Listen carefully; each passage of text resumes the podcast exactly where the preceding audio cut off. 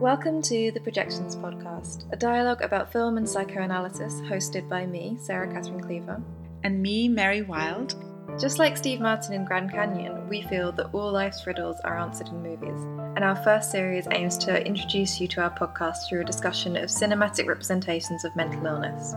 For the next six episodes, we'll each pick a film and use them to explore the capacity of moving image to showcase the emotional and mental functioning of six different psychiatric diagnoses anxiety, depression, psychosis, narcissism, borderline personality disorder, and psychopathy. Film is a means to unlock the mysteries of the human mind. Subscribe and follow our cinematic adventures into the unconscious.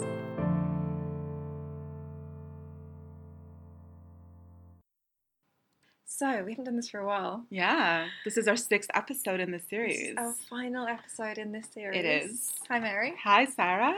Um, I'm very excited to do this one. Me too. I've been very, I've been excited since day one.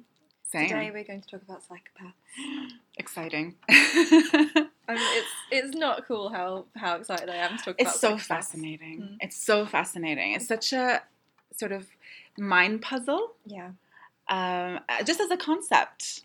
It is. It's mind blowing. Yeah. Um, we were talking about this just before, and it is something I think that is so alien to most people's Mhm. experience of the world. That it is the opposite of most people's experience of the world. I guess. Exactly. And so we're all incredibly fascinated by it, and because we're so fascinated by it, it's even more dangerous. Yeah.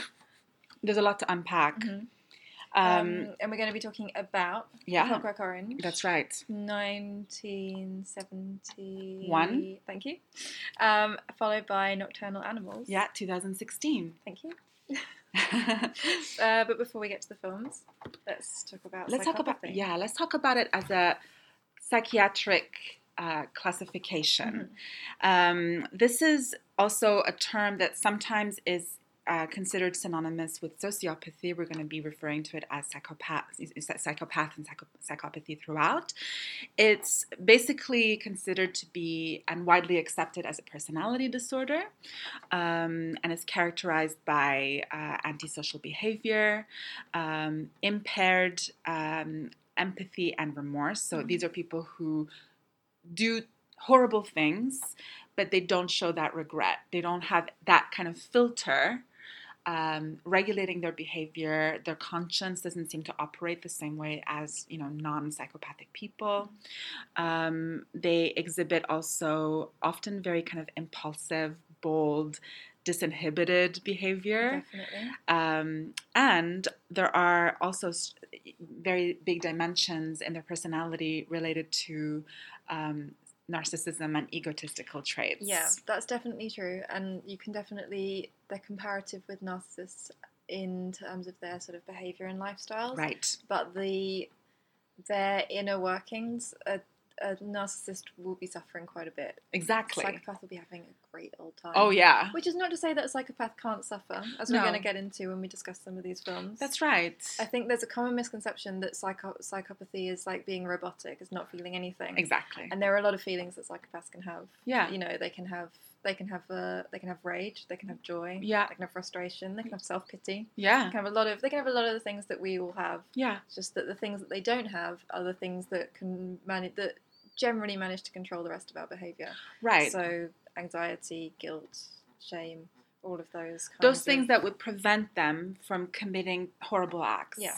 and most importantly, empathy. empathy Mm. yeah these are people who uh, across the board they will do terrible things and not show any remorse. Like they they they sleep at night. Mhm. and you know they're they've all, often it's also something that has been described as you know psychopaths as the criminally insane. Yeah, and that's And- uh, that's that's a correct uh, qualification because I think that you know um, because of the tendency of for, for them to do you know terrible things in in very excessive ways and not show empathy, it logically follows that they would fall into crime. mhm. You know and there there are people that need to be constantly entertained and exactly. excited. Yeah. they have uh, you know as we said before, they've got higher tolerance for Yeah. you know anxiety producing activities. yeah. so they would they do tend to go into all of the antisocial things. Thrill seekers. Thrill seeking. Whether Yeah. that's whether that's crime or violence Yeah. or excessive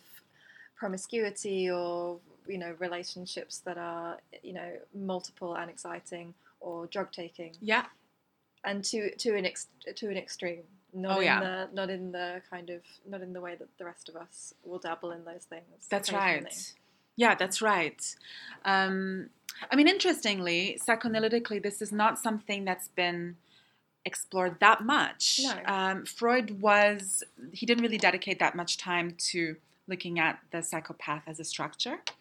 Um, he did talk about, um, you know, as, as you would expect, there is one passage in Freud where he says that uh, the criminally insane are uh, repeating uh, formative uh, crises, you Mhm. know, from their past, and they haven't actually established functional ways to cope with maybe perhaps extreme things they've witnessed or they've been caught up in or a part of in their past, and they're just kind of repeating that on a much larger scale. Mhm. Um, but um, but then again, he tended more to gravitate towards like the neurotic type. Well, um, as he may want to, because there is a Mm. general consensus Mm. as yet that it's not curable. Exactly. So if you were a, Exactly, you know, that's a good so point. It's a, it's a frustrating job. It's a frustrating area of psychology to base your career on. Totally. Um, and he was and inventing people have.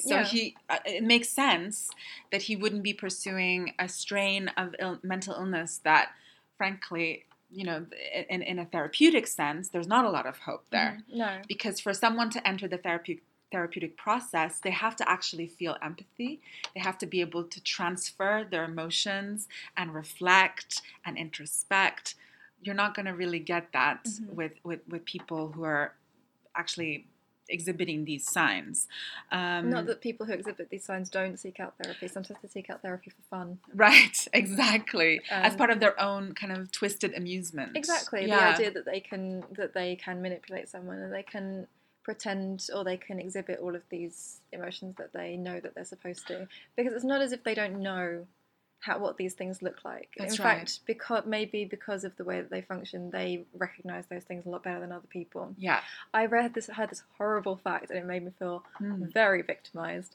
that they Yeah. did a test on a, a group of psychopaths for uh, recognition of um, of you know facial expressions and Oh, the yeah. emotions that correspond. They're particularly good. Listen to this. Oh, it's horrible at recognizing sad women. oh my god How horrible is that? oh yeah that's awful Especially since sad women are so fashionable these days. I It's we're all in trouble. Oh my gosh, that actually makes me feel a bit creepy. it makes me feel really sick as well. That's really, yeah. I mean, in, in a sense, it's a very predatorial um, structure, isn't it? Mhm. Because they're what they are what they want. They're seeking out targets, uh, people to manipulate and take advantage of and exploit. Um, and it, it would make sense then that they would seek out people who are exhibiting vulnerability in some way, and also people who they probably know uh, don't really um, receive their deserved kind of mm, support in society you know that actually pe- people that are a little bit cut off or marginalized in some way or um, you know targeted in any way and since you know um, in a patriarchal society it, w- it would make sense Yeah, and also the You fact know? that as a group we're generally brought up to put the feelings of others in a exactly very for our own position. yeah It's that you know you, we're an ideal target, and that's definitely wow something. that's scary I know it's definitely something we're going to get into in our discussions of these two films because I found, particularly in one film, the treatment of victims Mm, very interesting and personally very frustrating. mm. Um, okay, anything more on psychopaths? The last thing I want to point out with this structure is that, in a, I mean, I think that times are definitely changing now with the democratization of information and social media and how people are coming forward more and, in a way, more readily expressing their their feelings and often, you know. Um, as the case may be, uh, frustrations with their own like m- mental life, you know, their emotional landscape, etc. But there was a time where the only time you really heard about mental illness was in the context of like in the battle days uh, in the context of the evening news Mhm. where you heard about some, you know, quote unquote crazy person, uh, you know, shooting up the place or committing terrorism or whatever it was, you know, rape, murder, whatever it was, or theft. And they they would bring on you know an expert and they and, and and the person would say well this person has a mental illness. They're a psychopath. And that became almost like a kind of a catch-all for Mhm. all for men all mental illness. Yeah. definitely. And it that that idea of psycho, right that that word that gets thrown around a lot. exactly Um, it gets thrown around still, particularly Yeah. in relationships I- and yeah. uh, descriptions of romantic problems. yeah Um, yeah, that is that's really true. Actually, you know So- and, and and this idea this sense that um, mental illness was this kind of like um, some kind of equivalence with the criminally insane that if that if you then were in a different context and someone told you that you know they were suffering maybe they had depression or anxiety that it, it, it had such a taboo around it because of the attachment to criminality Mhm. that people actually were afraid for their own well-being they thought that they were in danger if someone said that they were suffering in some way emotionally and that's a really interesting thing. It is interesting, and I think that it is really important to say that is um, they don't consider in the criminal justice system Mm, they don't consider even though it's a personality disorder, a psychiatric condition, they don't consider it to be a, a defense of insanity. right You're if you're you are you have a defense of insanity if you're if you're suffering from some kind of psychosis. sure Not or maybe You're impaired of your yeah, judgment, You're, yeah. If you're seriously depressed or Yeah. seriously, you know, you're having some extreme mental Sure. trauma. Psychopathy is not mental trauma. no no not it's not traumatic at all. you're quite right And that's something to really remember. And it's something Yeah. that's very hard to remember because a very big feature of psychopaths is their attractiveness yeah in all ways. they're very charming So charming, so um, popular generally, Yeah. very very easygoing with people. Because and but that's it's. I read. mm, Okay, when I was young, yeah my dad terrified me by giving me a book called The Gift of Fear. oh yeah It's very irresponsible of him, but on the other hand, very responsible. I was about 12 and he Oh, gave yeah. me this book, and the begin initial chapter started with a description of a woman um, who came in to her apartment building with her shopping, Yeah. was offered help by a handsome, kind, polite stranger who followed her into her apartment and raped her at knife point for oh three hours. wow So I'm 13. and um, but the thing about it was that uh, you had all these horrifying stories, and then you go back through the stories and you find all of the signals that you ignore as a sort of person who thinks the best of people and is polite. oh yeah And one of the most important lessons I got from that book is don't think this person is charming, think this person is trying to charm me.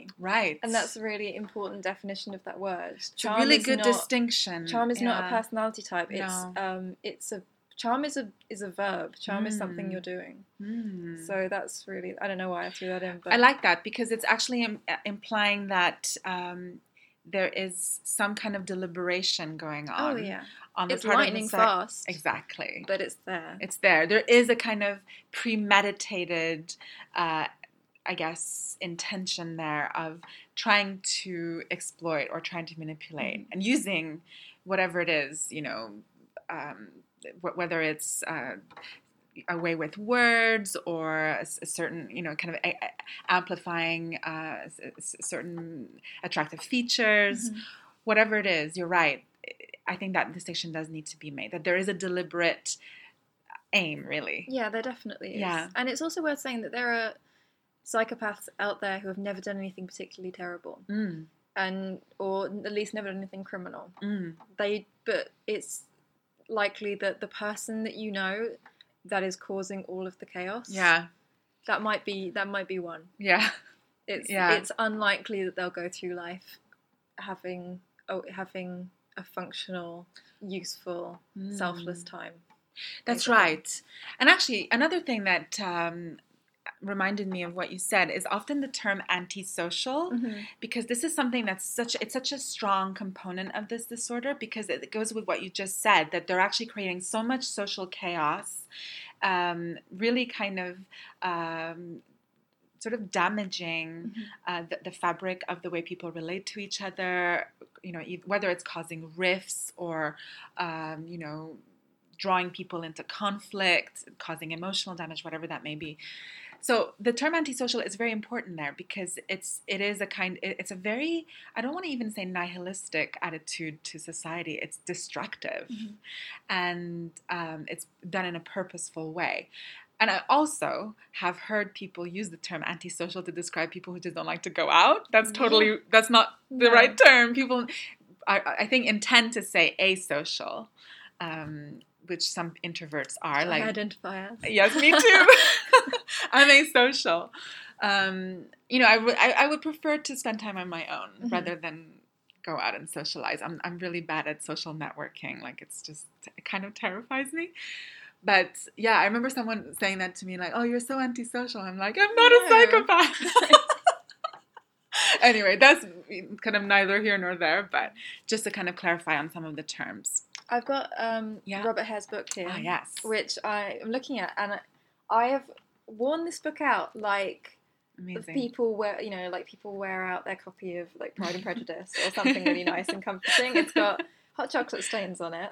It's got email addresses written in the back cover, and it's coming away from the spine. But I just before we started wanted to remind us of some Yeah. of the key symptoms. Yeah.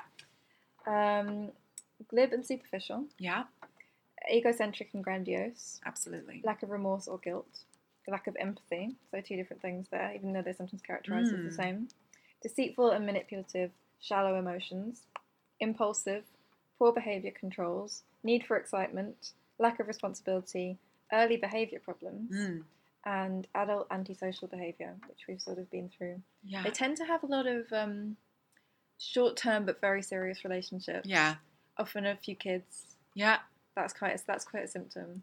Yeah. And Leave a lot of yeah. chaos in their way. yeah, wake. leave a look at and just very, very breezily walk away from it. yeah. Oh, yeah. Because Mm. they don't have that remorse or that sense of responsibility that actually, you know, actually I've created something here. I need to stand by it Mm. and see it through. You know, um, and actually be there for the people that are involved in the situation, because they don't have that emotional glue that binds them. Mhm. through empathy. I mean, Yeah. that's the that's the thing about empathy is that it's it's that connection, that sense of intimacy that you're actually a part of someone's life. They're never really a part of humanity. That's why when you said alien, Yeah, It is- really- it is really alien. it is really alien. There's there's really a lack of a sense of humanity, and I think they probably. Um, on some, maybe unconsciously, they probably think humanity is a joke. well, definitely. I think there's a very there's a real, and that partly that's why the films that we've selected today are a bit Mm. difficult to watch. Yeah. But there is a sneering attitude. Yeah. And it that comes from the grandiosity and Right. the, you know the sense of self-importance. Yeah, the narcissism. the narcissism. Yeah, It, there's definitely a lot of narcissism in there. yeah, there is. Um, and also, I think when it mentioned that early childhood behaviour, Yeah. there's the other mystery about psychopaths that no one knows where it comes from. Because Right. some people do appear to be born with it, and some people do appear to have have developed it through some horrendous abuse or trauma, Hmm. or you know, not ever being taught empathy. So it's very strange. It's a very strange, Yeah, it's unanswered question. A lot of unanswered questions. I, I know that some neuropsychologists are interested in um, the, the sort of chemical um, factors in the brain Mhm. and certain neurotransmitters like dopamine seems to play a part but even at that level it's very difficult to like single out really a process um, in the sort of pathways of the brain all they can say is that there's certain correlations but it's it's all still very much a mystery because there are some people who go through very traumatic childhoods and you know they, they've, they've suffered and they've seen the worst of humanity but they don't grow up to become psychopaths Yeah. so if you cannot make that absolute It's link very yeah, it's a very strange one. Yeah. and because as we said, you know, it's not an area of psychology that there's a ton of No. you know investment or research in No. because you know there are there are as we said there are a lot of people in a lot of pain. absolutely Not that we're being unsympathetic to people that are psychopaths because they have their own problems, I'm Yeah. sure. But be sympathetic, but just keep your distance. Yeah, they're they're very destructive, so there has to be that kind of guard that remains Mhm. very firmly up. Um, and also, just in relation to ear the early onset of the disorder, um, some research has shown that a lot of uh, juvenile delinquents um, or, or rather, that a lot of psychopaths have been shown to have been juvenile Mhm. delinquents. So it's, it's better to say it in that way. Um, and that makes it interesting too, because adolescence is that time of rebellion and kind of like um, doing the opposite of your, what your parents want you to do. And a lot of a lot of kids go through that. It's Mhm. a normal aspect of growing up, and it's a, a very key feature of that developmental process.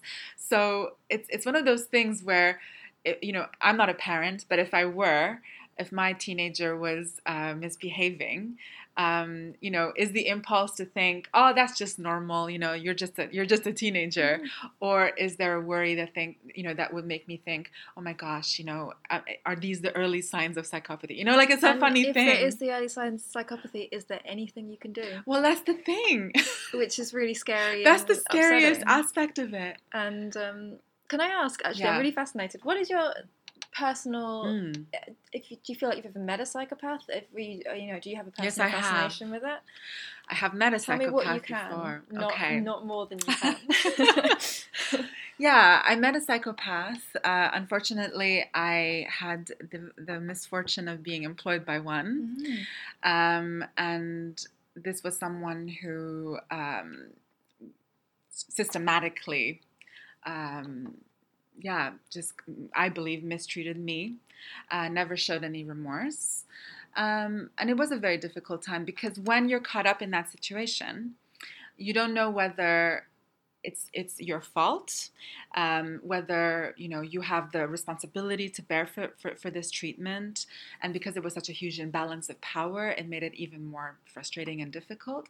But ultimately, what when it's the moment I realized that this person definitely was a psychopath is when.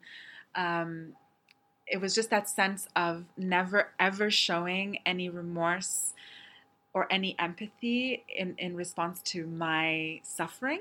I, I was I, I was visibly upset, and I remember one time in a meeting, she just laughed.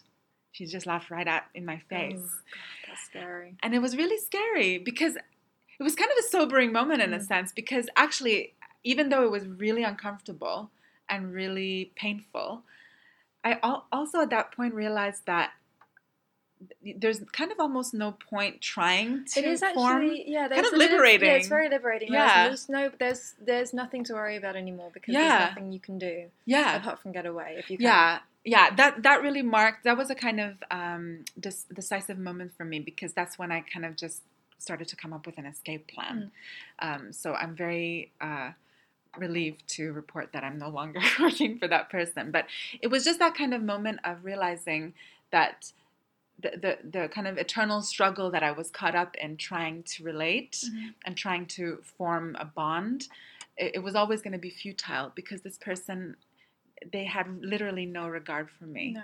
or my suffering. In fact, I think they, I think that this person actually found it very, im- your suffering. Yeah. yeah, I've seen that in people. yeah. So it was painful, but also I think uh, a very important lesson to learn. It, I think it's a very Yeah. important lesson to learn because Mm. another scary fact: Mm. it's one in a hundred. Yeah. That seems to me an intolerably high number. Oh yeah. That's very upsetting. And it's in prison. It's something like forty percent. That's right. It's a very high percentage. I threw that number out Yeah. there. I don't know what it is, but it's um, it's, It's, a very, high significant. Yeah. Um, but in general society, it's it's It's way too high. 1%. One Yeah. That's uh, that's very very upsetting. Yeah. but it's it is something that's out there. It's something Yeah. that we're probably all going to have to deal with once in our lives. So Yeah. something, and I think it's something that society is understanding more and more recently. Yeah. I think I've seen a lot of I've seen a lot of films and books that misunderstand it and mistreat it. That's right. But I think that gradually people are starting to understand, and I would recommend this book that I have on the table. Absolutely. Without conscience. Without conscience. It's very very good. And what's the other one? The uh, the mask, the face, the mask, mask of faces, the mask of sanity. Oh right. No, That's not. the other big one. Yeah? I think. Yeah. Um, it mentions That's a great it title. book. It's very good, isn't it? Yeah. Um, didn't Freud call it like madness without mania or something? like That's that? right. Yeah. Yeah. It, it- just in the sense that, um, yeah, I, mean, I think for him, mania was such was so much more something that, in a sense, was treatable. Yeah. You know, it was something that you could almost isolate in the therapeutic um, setting, and, and and try and look in a very objective way.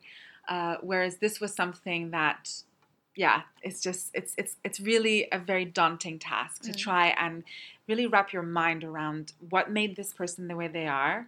Um, they are clearly mad, Mhm. but what is the intervention here? There is none. There is none. And we're definitely not qualified to explain No. to our listeners how to deal with the psychopath. Certainly not. It will be a really challenging situation if Yeah. you do have to. But take comfort in the fact that you're not one. yeah, exactly. That it that they probably also will lose interest in you eventually. right, they'll move on They'll because move that's on what to they do. else. Yeah, But you will not be their favourite victim No. that's a good Um, way of putting it. which is really sad, but It is really, really true. Yeah, Um, I think I also have an experience with the yeah. I was gonna ask you what what what is your Um, I mean, I uh, I grew up in a family that I grew, we grew up with a psychologist for a father. Yeah. So I discovered psychopaths when I watched Cape Fear, and Oh, yeah. asked, I was like, "What? I don't understand what's going on with this character." And my dad t- explained to me what a psychopath was, and it blew my mind Hmm. because it was it was the complete opposite of how I felt. sure?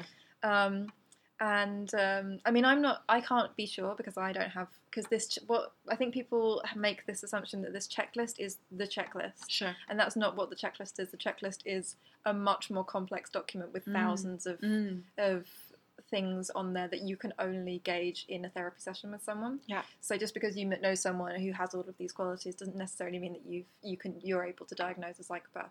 Quite. But I would say that I had someone in my life, um, definitely not anymore, but did have someone in my life that had all of the personality traits and all of the behavioural Wow. traits, all of those, all of the lifestyle, oh my god. and it was and it was incredibly traumatic and difficult. yeah. But and but at the same time, uh, I've really enjoyed the attractive aspects of it, and I Mm. think that is that is what makes them so powerful. Absolutely. Um, but definitely, there are a lot of things that we're going to talk about when we talk about Yeah. these films that I rec- I just recognize so so so much, yeah. and that I and it makes me wa- it makes me wonder how much the directors are also interested in this psychopath thing Yeah. because there's really there's really or the actors there's really good portrayals. Oh, Some yeah. people are just absolutely brilliant.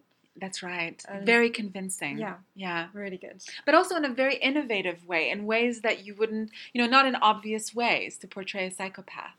I mean, the obvious one probably would be like, you know, a film about a serial killer. A film about a serial killer, or maybe like one of David Lynch's, Yeah. like uh, cartoonish, you know, uh, That's right. terrifying, Like in Wild at. Heart, you Like know. in Wild yeah. at Heart, yeah, Yeah. which is, and the thing about um, Wild at Heart is that you're actually really disgusted by that person, Yeah. and he's, you know, he's not quite charming enough to be one. He's Yeah. just mad, Yeah. just a totally different thing. But um, Or Mr. Eddie in Lost Highway. Mr. Eddie, Yeah.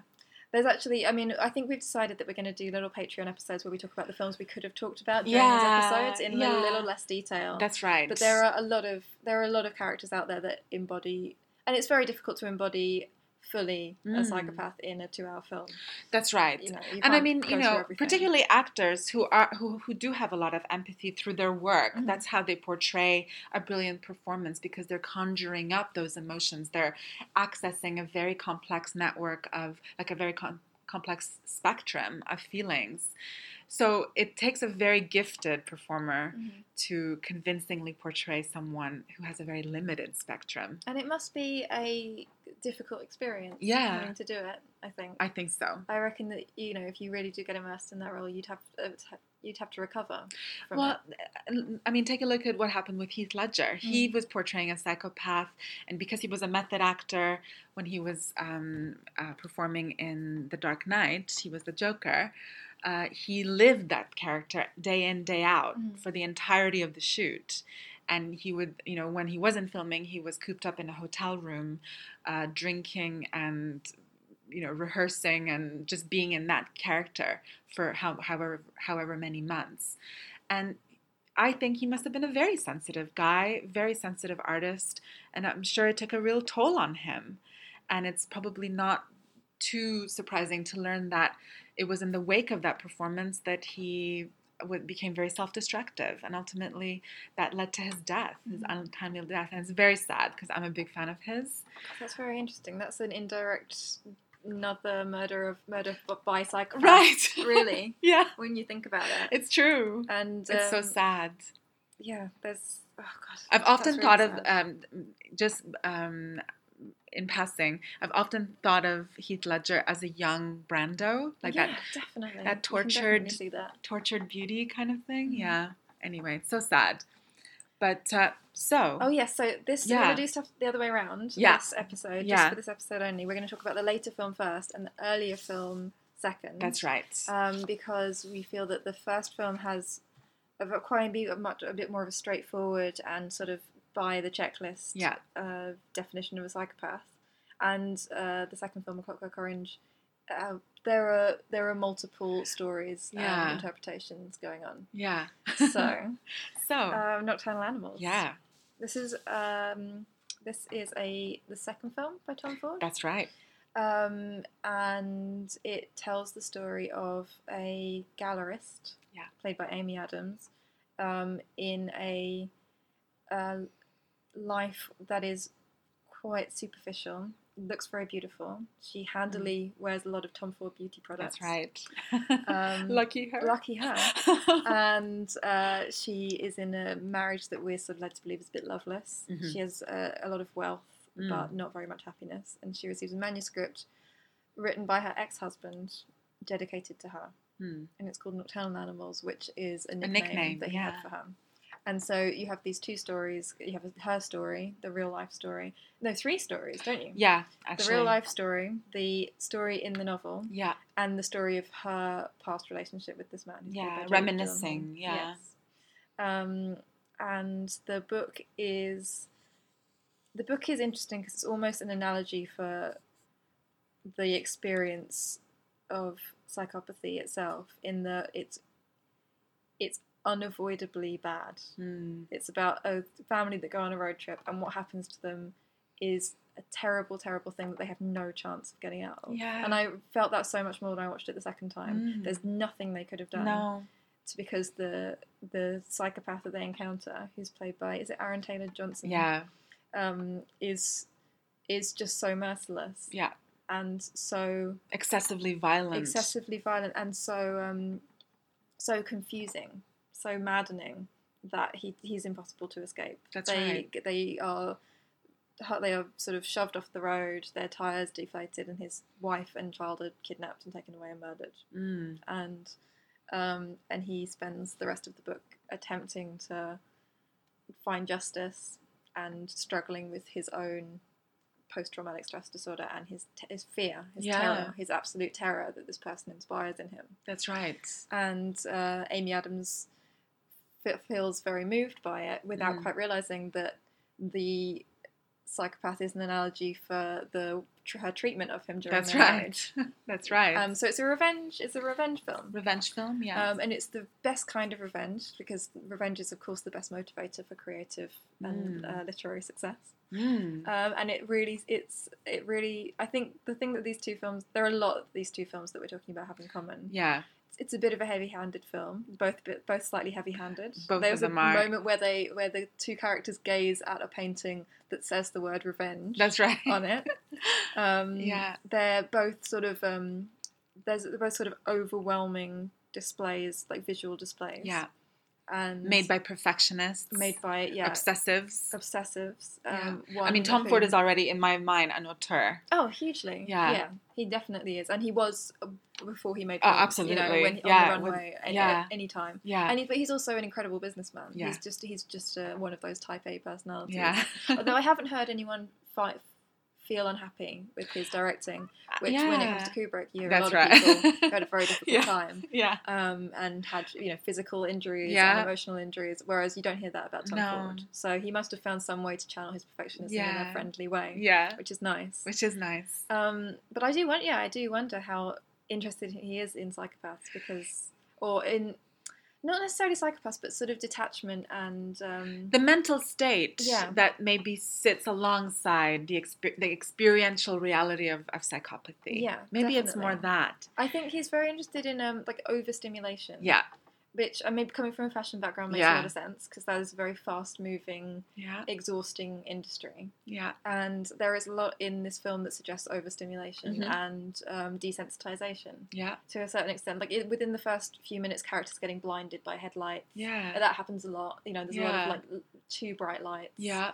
Um, there is from the very and the opening the sequence. opening sequence oh my god. just it is it's overstimulation. Yeah, It is Yeah. very brutal, yeah. and that is I think maybe what prompted Victoria Coren Mitchell's. Oh yeah. Let me phrase? let me let me find this because it did make me giggle a bit. Mm-hmm. So she, writing in The Guardian, opposed the popular critical opinion around nocturnal animals, asking, and I quote, why all these raves and prizes for a piece of gynophobic death porn? Gynophobic death porn. I mean, I do. I just appreciate the words. Yeah, that's a great turn of death porn. phrase. It's a great band name. I'm going to write it down. That's a great band name. Um, it's a really good band name. I uh, I like Victoria Coren Mitchell. I know that people are annoyed by her because she's very very clever, but I and pompous. But I quite like her pomposity. On the other hand, I don't think she has any business being a film critic. I agree. I agree. It's not her thing. No, and I think that when you're not a cinema person, and but you you enter that field and you want to publish your opinion in a very formal, serious Mhm. way, what you're doing is you're coming into a language that you don't speak, and you're making references to things that cinephiles understand in a very complex way, and I'm afraid you know. You will be proven to be incorrect, and I mm-hmm. believe in this case she was. Yeah, I I, think her that way too. intentions Yeah, are- are she- noble. Yeah, definitely. very you know very sincere um but i completely disagree Yeah, I do as well. yeah Um, because i think it's can a see where film she's coming from. i can see where she's coming from because there are very violent scenes that take place uh you know the attacks on the women are nothing short of brutal They're brutal, and then their bodies are laid out in this very artistic way. Exactly. and that's that. You know, that's I what she mainly understand. con- That's what- complained about yeah. because she said that the, sh Tom Ford was guilty of glamorizing Mhm. rape and mur- and that's something that's been leveled at the Clockwork Orange since its release. exactly. and uh, Yeah. you know, some some cases, I, I some cases I agree. In some Yeah. m- seconds of the film, I agree, Yeah. and in some seconds of the film, I don't. Yeah. Um, and I do I do see it, but I think the the film is the film is about violence in so many ways. Nocturnal Animals. Yeah. and I think the best. Well, I think let's talk about Aaron Taylor Johnson Oh my god. and his character. Wow. who is um, What a great performance. incredible. Yeah. Um, he's. I mean, it's the writing as well. Yeah. Because his use i think it's his use of language Yeah. that is so incredibly exact and there is there you know psychopaths have a very specific use of language they Yeah. don't all talk the same No. but there is a sense of complete chaos Mm-hmm. and contradictory things Mm-hmm. um they and that sort of that i mean i think it's so brutal the scene with them in the car uh, that it had to be broken up in the film. Yeah. It's broken up a few Yeah. times by uh, going back to Amy Adams' life, and I'm glad it was because to watch that entire that in its entirety, It's was terrorizing. And he he, this is such a this is something that anyone who knows a psychopath has experienced. He runs them off off the road, and accuses them of running him off the road Yeah.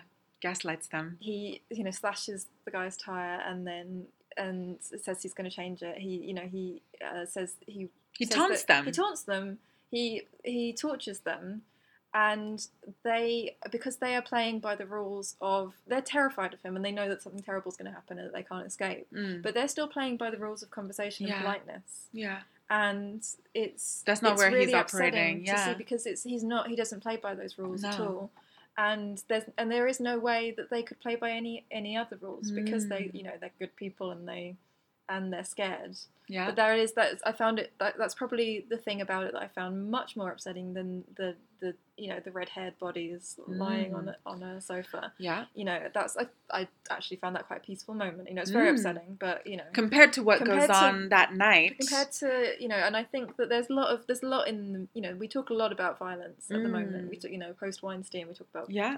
Sexual violence a lot we talk about Yeah. but there is still it is still violence in language is still something that's that is to be spoken about Yeah. and the violence that you encounter just speaking to a psychopath Exactly. and don't realize until you've walked away from it is Oh, really yeah.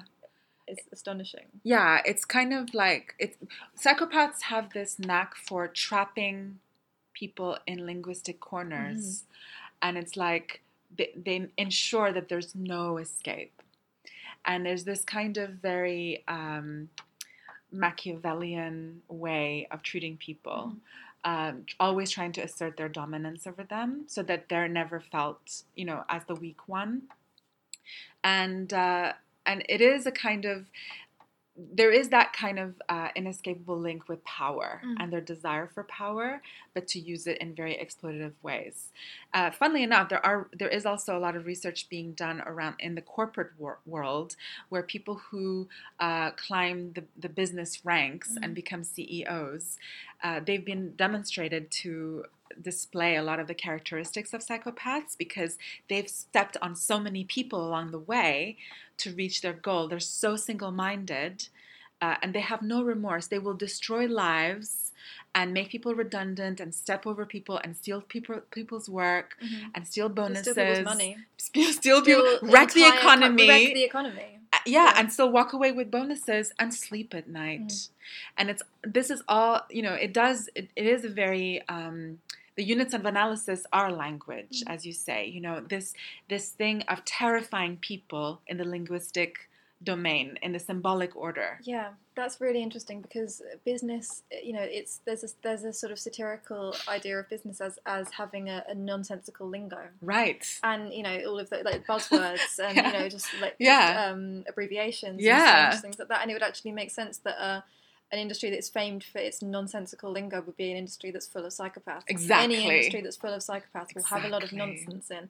And in It's a Clockwork Orange, fugazi. Remember in um, uh, The Wolf of Wall Street? Fugazi. Yeah. Did Uh, you remember the scene where Leonardo DiCaprio and Matthew McConaughey are having like their induction meeting? He's just entered this Wall Street company, Yes. and Matthew McConaughey is trying to explain to him like how the, how Wall Street works, and he's like. Actually, it's all a fugazi. It's like there's nothing there. You know, we create numbers, numbers disappear. There's rules that are just broken on at a whim. It's just a joke, and we walk away. You know, we were laughing all the way to the bank. I mean, it is. it- Yeah, that is it's blind robbery. Yeah. it's a psychopathic. It's criminal behavior. Yeah. Um, Sorry, I interrupted no, I your just, train of thought. I, you didn't at all. It's just you started a new one because I suddenly Mm. thought about Ian MacKaye and that band Fugazi. Yes. And how I never knew what Fugazi meant, and I still don't. But anyway. um, yes, I have lost my train of thought. Because we were talking, Yeah. ab- yeah, we were talking about like uh, language, Mhm. right? yes. uh, and the fact that it, that what is so interesting about Clockwork Orange is Yeah. that there is a, a literal language Right. in there. Nadsat. So it's one of the most important. I think I would say it's one of the most important features of psychopathy is the way that language is used, and it's used in. I mean, it's it's used in a in a way that sounds like it has depth but has none. Yeah. Uh, it's used very fast. It's Yeah. used very much, very often. To dis- yeah, to sort of disorient. to disorient. Yeah. It's very disorienting. yeah. It's very overwhelming, Mm. and I think this film is has a really good use of that of that language, and the fact that Yeah. it's and uh, in a way that that, you know it's that it's echoed in the way that the book is is overwhelming her and is is confusing her because by the end of the film she's set up for a very what is what seems like a lofty revenge turns into a really petty one. Because it bears saying that their history was interesting Mm. because when it's Edward, who, who's, who's played by um, Jake Gyllenhaal, Mhm. So the two things that it's, that are occurring to me. First of all, when they were a married couple, the Amy Adams' character and Jake Gyllenhaal's character, so they he was an aspiring writer.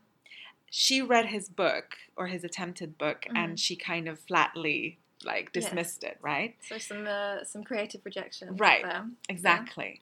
And then when they did get together, um, am I right in thinking she got pregnant and she was also having an affair with somebody? Yeah. And uh, she unilaterally decided to abort the baby. Yes. So, in the novel, which Edward is now writing and dedicating to her after they've been divorced, And he's called Edward in the novel as well, I think. he's called Tony. Oh, he's called Tony. Oh, He's okay. called Tony, but the thing is, Jake Gyllenhaal plays that character, Yeah. Mm-hmm. so that's the linking between them. So Edward, And his wife and daughter are two redheads. they're two redheads, like- and also Isla Fisher. Ella Fisher is his wife. Isla Fisher is his wife. She's she's the one who gets brutalized along with the daughter in the car, etc., etc.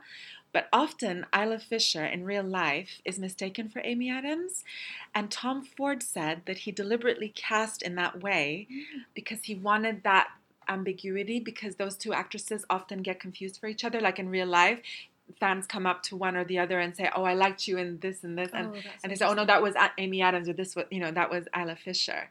So he wanted to. That's brilliant, you know, That casting. very brilliant. Although I'm just thinking back to Victoria Coren Mitchell, you can.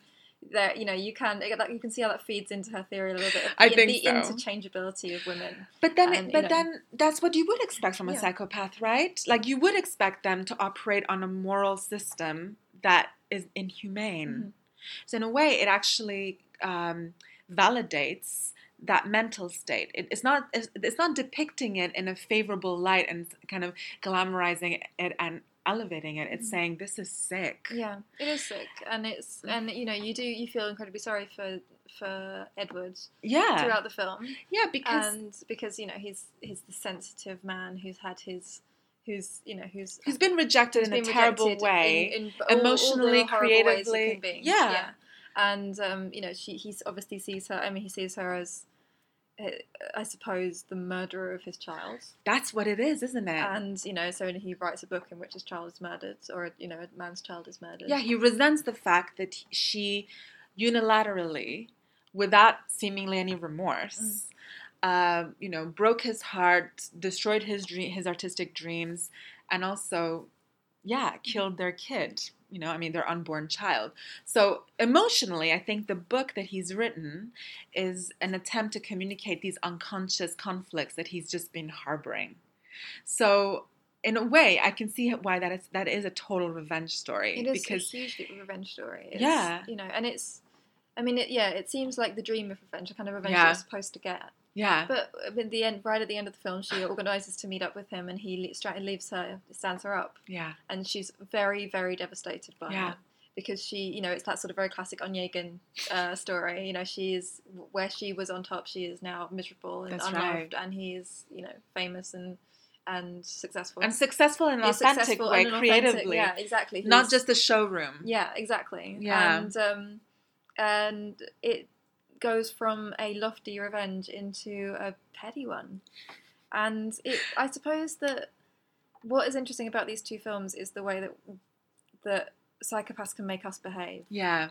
and the way that we take on some of their qualities Yeah. when we're trying to fight them. It's a bit contagious. It's very contagious. Yeah. It's, you know, like the rules change for you Yeah. and you act you you do things that are completely, you know, irresponsible and incomprehensible and you know, societally wrong. Yeah. And because the your framework for how you understand, you know, for the kind of language that you've been used to and the kind of behavior that you've been used to and the kind of Mm-hmm. lifestyle that you've been used to is different, Mm. you become you you take on some of those qualities, and That's those are right. qualities that society leads you to think are attractive anyway. you Yeah. know, independence and charm and Yeah. impulsivity. And, yeah, you know, we're encouraged those, to, we're to exhibit those traits. exactly that you know Yeah. uh, ruthlessness Yeah. in business, all of those Oh, kinds yeah. of things. Um, but I sharp also elbows think, and sharp knees. yes, exactly. But I also think that the I don't think this is intentional, but Hmm. as we've sort of been talking about the the psychopath Mm. and um, it's something I thought throughout while watching the film this time was I feel like America has a very specific relationship with the psychopath. I agree. America particularly has a particular fear of the Mm. psychopath more than any other culture. Mm. And I feel like it pops up in all of their media. Mhm. It pops up in, in horror movies. I mean, it, and it's because you know you've had a lot of, as you know, as a as a country, they've had a lot of kind of of these traumatic psychopath-led events. You know, the assassination of, of very famous people Yeah. and the you know sort of very public, terrifying violence. Yeah. And this is the and because of that, they have a they have a culture of violence in response to that culture of violence. And it affected me to the extent that I was watching this film and thinking, this is why people want guns. Mm. You know, it's the first time I've ever thought that. But in that scene, you know, they, they don't have phone signal. They are being terrorized Yeah. in this, you know, rural place where they have, there's no one's going to help them. A police car drives by and doesn't stop. That's right. and I, I, I suddenly understood Every person for themselves. Exactly, and that, you know, this is a you know this is a, a, a fear mongering film. It's, it's it's a terrible, terrible person that most of us are unlikely to ever encounter Yeah. in our lifetime. But I, you know, in America, the prospect of encountering that person is so great that it's led to to chaos and violence and Mhm. just anarchy when it comes to, Mm. to guns and, and just the violence of That's society. right. It's in their constitution. It's in their constitution, and it's a, generally a, a fear of it's a fear of a, of an ununderstandable, alien, terrifying Yeah, it's, presence. it's it's automatically assuming that someone you don't know could invade your personal space and Mhm. kill you. yeah, And when every single person is viewed with suspicion, um, we were talking, you know, you just mentioned about the contagion, the contagious element of psychopathy, where we take on the properties Mhm. of the psychopath as self-defense almost, or as a way, a survival mechanism. Well, That's exactly what's going surviving. on. Yeah, exactly. You see them. They get off triumph, yeah, scot-free. every single time, and Yeah. you know they do triumph and they do they get They everything sleep at they night. want. Yeah, and they're fine.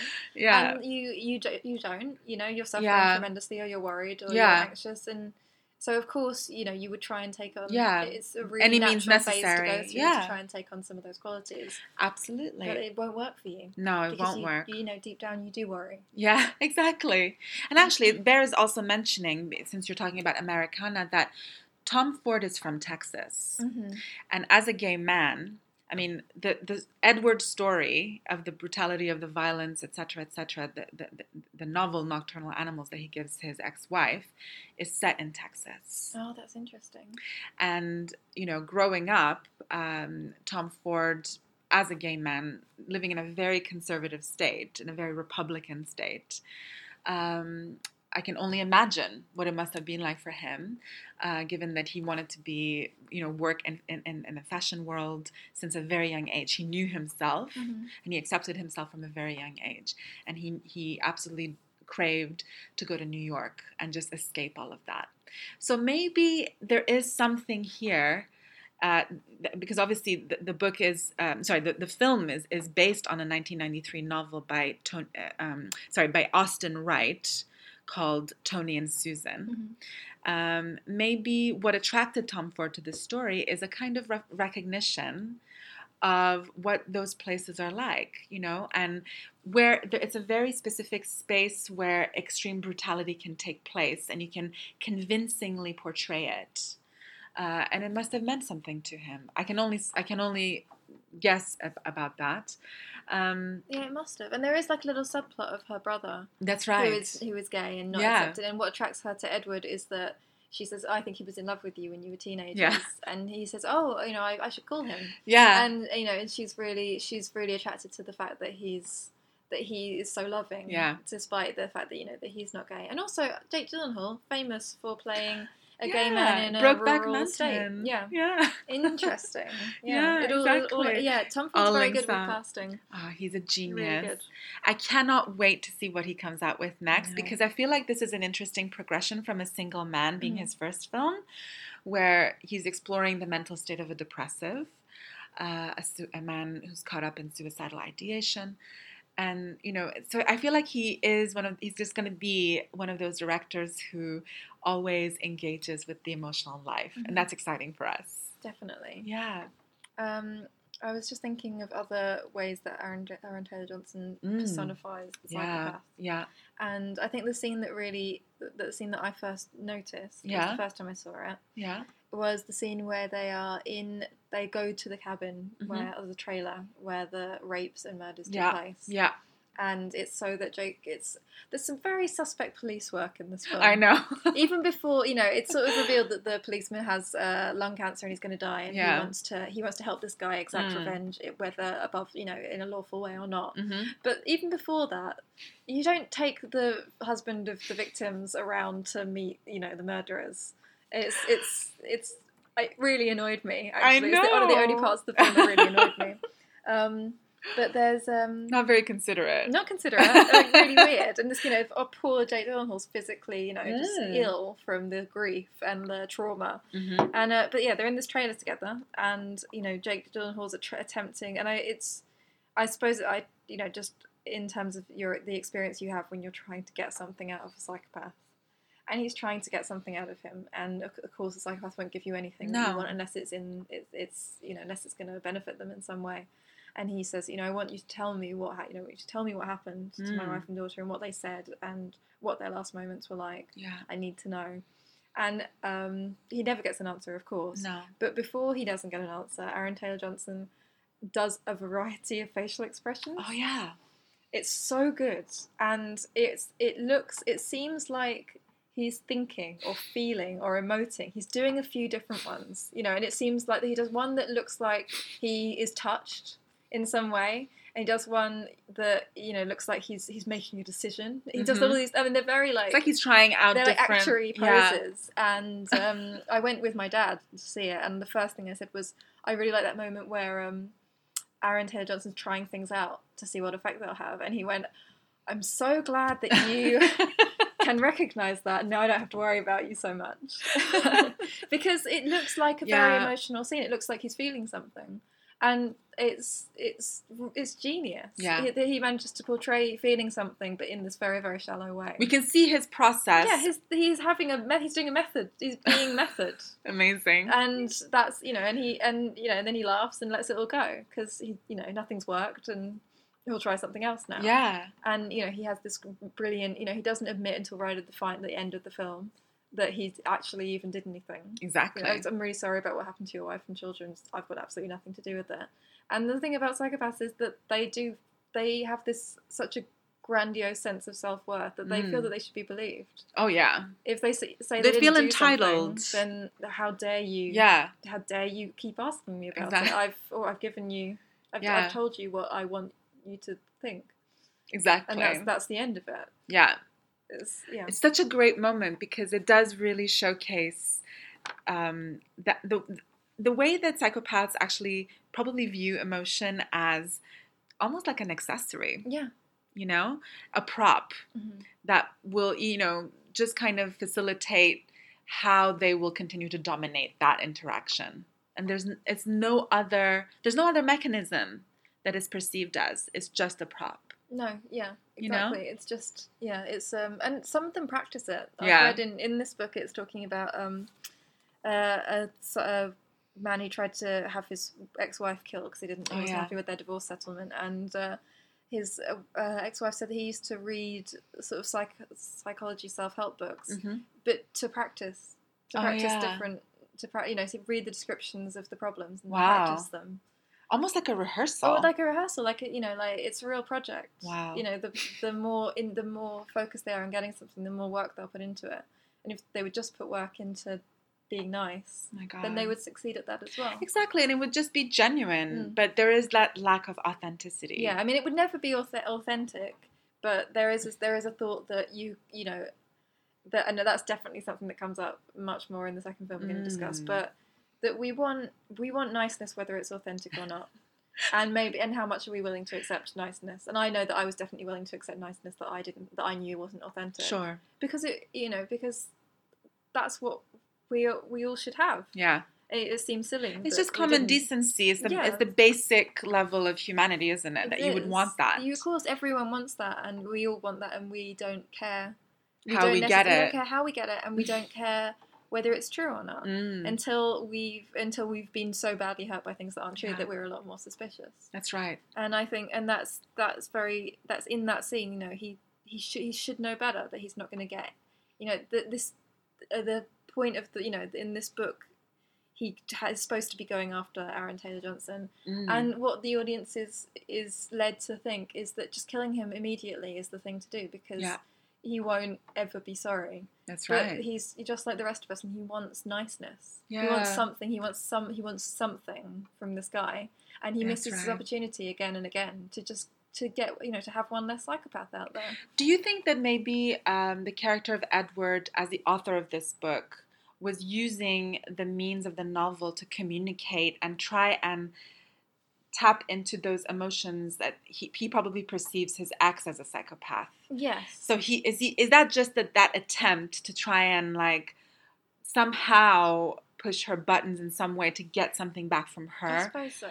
and um I mean, and he does. He gets. and a he lot does From her. he does get a lot from Um, her but which um, leads to this strange switch. yeah Where he's getting a lot from her and he's Yeah. not feeling anything. exactly And so every you know everyone has a little turn of yeah being a psychopath. yeah that's so true And that is, you know, that is true in life. There are lots of reasons why people might exhibit certain psychopathic behaviors. know? Yeah. But- and if you're not accessing the means of survival exactly, yeah and or if you need to detach, you really need to detach from someone. You Mhm. really need to get away, which she clearly felt she did in Yeah. her marriage. You have to be a bit of a psychopath, you Mm. know, and that's a really silly, fluffy thing to say. A bit of a psychopath doesn't exist. I know what you mean You have to. There are, you know, there are times when you need to display those tendencies Mm. a little bit, and I can see how you, you I can see how a lot of people would meet someone feel that they are a psychopath, but then not take into consideration Yeah. the circumstances circumstances that are causing them to be that way. Yeah. There's, there's huge environmental factors that can play a part Mhm. in how someone might respond that way. Um, and in a way, it is it is worth mentioning that because if we don't, and if we just pretend that psychopaths are a group of people over there in that corner Yeah. that we have absolutely nothing in common with, and they're this, this kind of like monster in the closet, it's just it's just segregating that mental state and then pretending that we're so pure. Yeah, no, we're And not. that's- that, it, the, we're not- it doesn't work that that way. so easily is that we're not.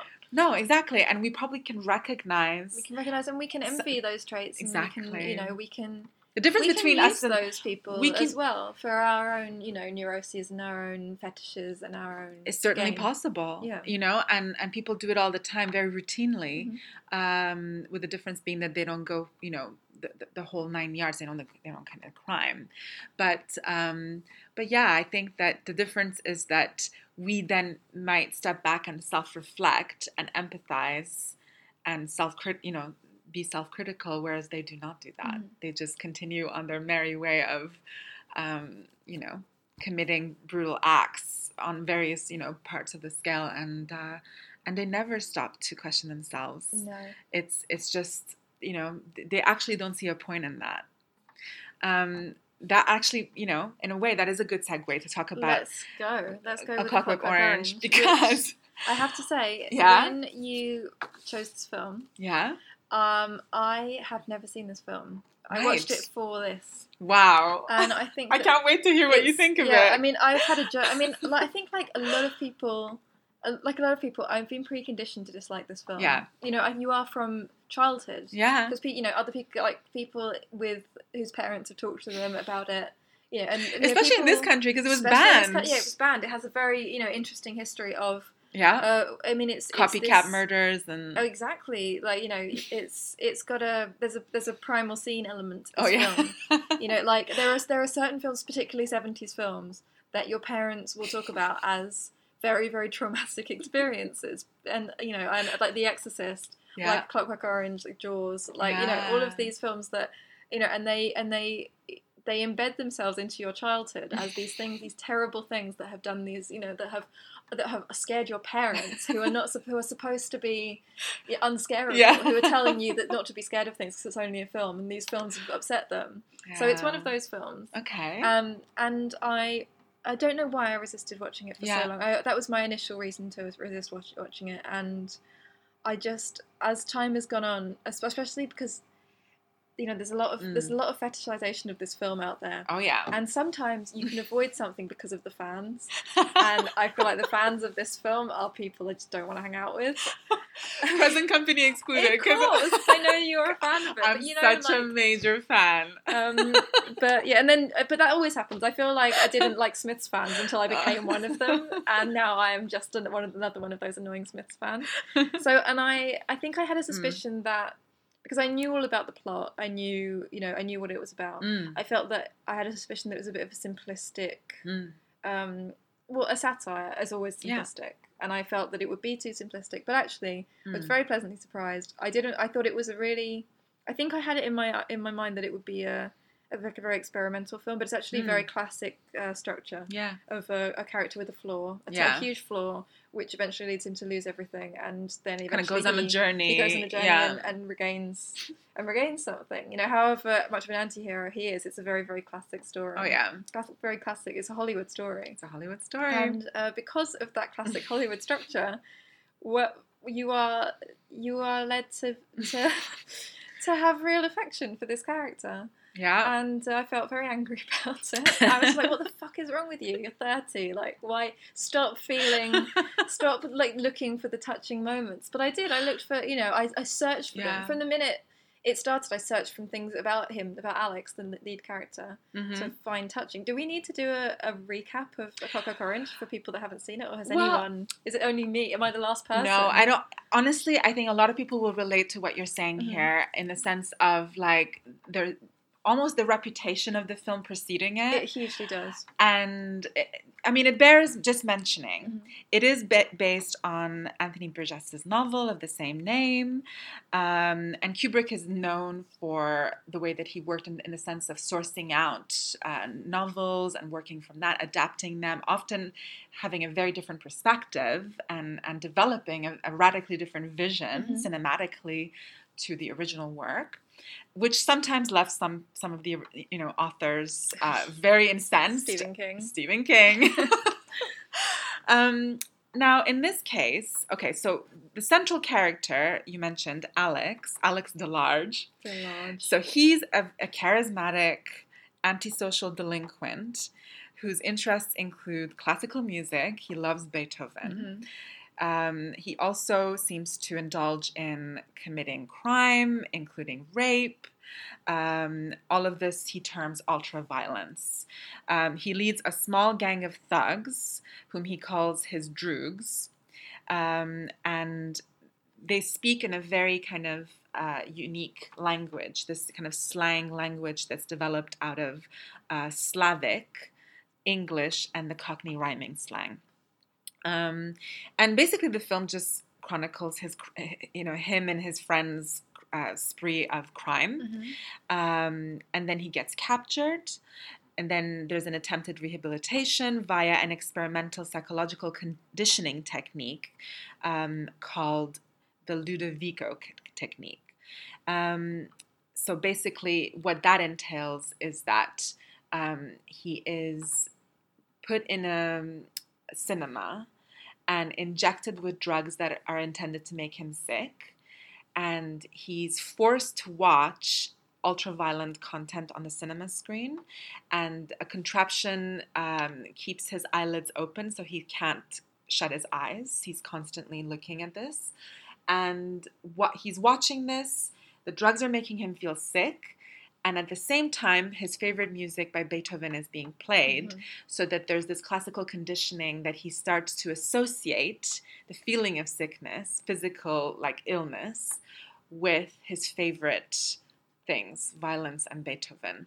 So that when he then is taken out of that experimental setting, uh, if he's confronted with the urge and the impulse of violence, he then is overcome with this new sensation of sickness and that prevents him from being violent. Now, it's interesting that you you you correctly pointed out that the film is structured in a very classical kind of Mhm. way. The narrative is very Hollywood. It is. And I think that in a way, um, Kubrick being the way that he was, I mean, he's such a provocateur. And I will start this off by saying that I'm, you'll probably be very hard pressed to meet a more passionate fan of Stanley Kubrick than me. Like, I will literally apologize anything related to him. Like, I just, I think, I just adore him. And um, I, think we were saying before this started that that is why we work so well because you're the ultimate fangirl and I'm the I'm ultimate such a eye roller. I really am. I'm I'm one of those like um obsessive freaks who just falls in love Yeah. with a figure, puts them on a pedestal and refuses to see any any wrong in them. I know that's probably something I need to work through, but but it just gives me so much pleasure. If we didn't have any, if, if we didn't have any uh, neurosis, we wouldn't be interesting Exactly. podcasters. So exactly, exactly. fine. Now, the thing is, so what I love about a lot of what t- takes place is that there's one scene right at the beginning of the film where Alex and his friends um, invade a couple's home and they brutally beat beat them up and torture them sexually. It's it's it's pretty horrific. Mhm. But while this is going on, um, Alex starts to sing the song from the musical Singing in the Rain. I'm so glad you're going to touch on this because I didn't. I felt that there was something there, but I didn't know why, and I'm so glad you're about to explain what there is there. For me, this is Stanley Kubrick in 1971, right on the kind of cusp of New Hollywood, where you know audiences and filmmakers are finally recovering from their hangover of the Hollywood golden age. Mhm. This is Stanley Kubrick being an anarchist, a filmmaker who is throwing bricks and Molotov cocktails into the old model and taking this very iconic song from a you know pretty kind of like uh, sweet film and But film- brutalizing Yeah. brutalizing all the associations with that you know n- kind of uh, smashing that old icon and destroying it and kind of like perverting it Mhm. so that now there's a new association that song now is not purely what that sweet representation of the old format is. It's now taken on these scary connotations, and it's a it's a very radical move. Mhm. And you can imagine when this fil- film was first released, um, people were very upset by it. I mean, there were there were people who were campaigning for it to be you know taken out of cinemas. Um, there were a lot of copycat crimes being committed. Uh, people would dress in similar fashion to Alex and his droogs. You know that kind of all white jumpsuit. Which, by the way, uh, Stanley Kubrick was inspired by uh, Ma- Malcolm McDowell's. Uh, idea for for the costume where he turned up for rehearsal wearing his cricket whites Oh, interesting. Because he would would he have got that film off the back of If? Or- Yeah. yeah. would it be so i mean he didn't he, so not quite the, the idea for the film but when he was casting I'm- yeah, I mean, yeah. The when he was casting for Alex, he watched Lindsay Anderson's If, and when he saw Mac- Malcolm McDowell, he thought, "That's my Alex." Mhm. He didn't even want to see anybody else.